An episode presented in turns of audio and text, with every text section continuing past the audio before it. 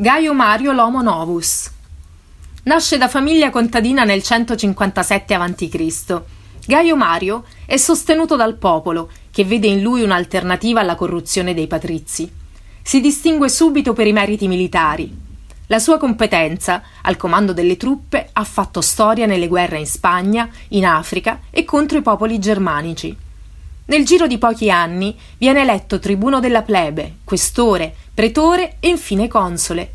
È però la riforma militare di Gaio Mario a influenzare la storia di Roma in modo irreversibile.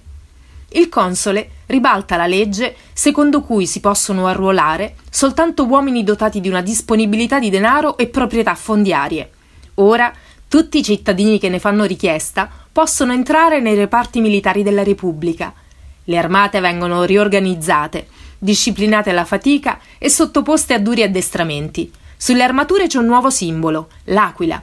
Il risultato in fatto di potenza bellica è assoluto. La rivoluzione di Gaio Mario darà dunque vita a una nuova forza sociale.